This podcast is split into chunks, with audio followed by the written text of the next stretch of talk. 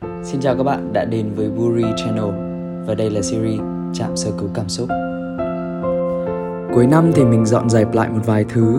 Đôi lúc thì dung lượng điện thoại ở mức thấp nhất lại là điều hữu ích. Chẳng hạn như là bây giờ, mình luôn phải chọn lọc những thứ cần lưu giữ và bỏ đi một vài hoặc là nhiều thứ không cần thiết.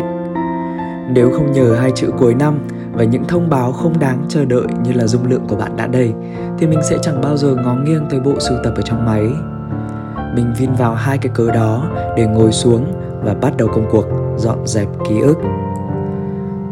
Mình chợt nhận ra là có những thứ vẫn nằm yên ở đó, và nếu không lục lại thì chúng đã hoàn toàn biến mất trong ký ức của mình.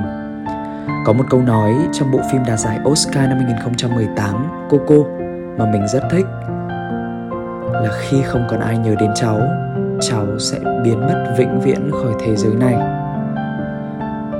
trước đây thì mình nghĩ là cái cách hiệu quả nhất để quên đi một điều gì đó là xóa hết mọi dữ liệu liên quan, bao gồm dữ liệu hình ảnh, âm thanh, vân vân. Nhưng mà càng cố gắng xóa đi thì mình sẽ lại càng nhớ rõ mọi thứ.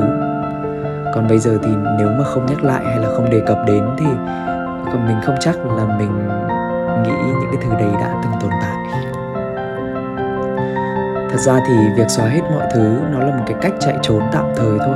Vì tin rằng xóa số gạch tên lãng quên tất cả nên là người ta không ngần ngại bấm nút delete all sau khi chọn cùng lúc nhiều mục.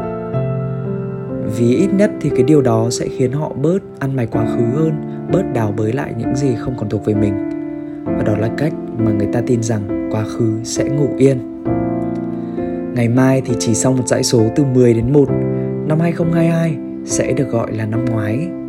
Nghe thật kinh hoàng nhưng mà khi đồng hồ điểm 0 giờ 0 phút thì thứ bảy không còn là hôm qua của chủ nhật nữa mà được trịnh trọng gọi là quá khứ.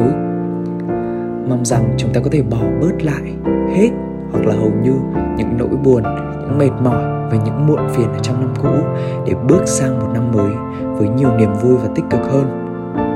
Và hãy nhớ rằng dù dung lượng ít hay nhiều, bạn cũng chỉ nên lưu trữ những điều xứng đáng Cảm ơn các bạn đã lắng nghe và đây cũng là số đầu tiên trong trạm sơ cứu cảm xúc. Mình là Bile.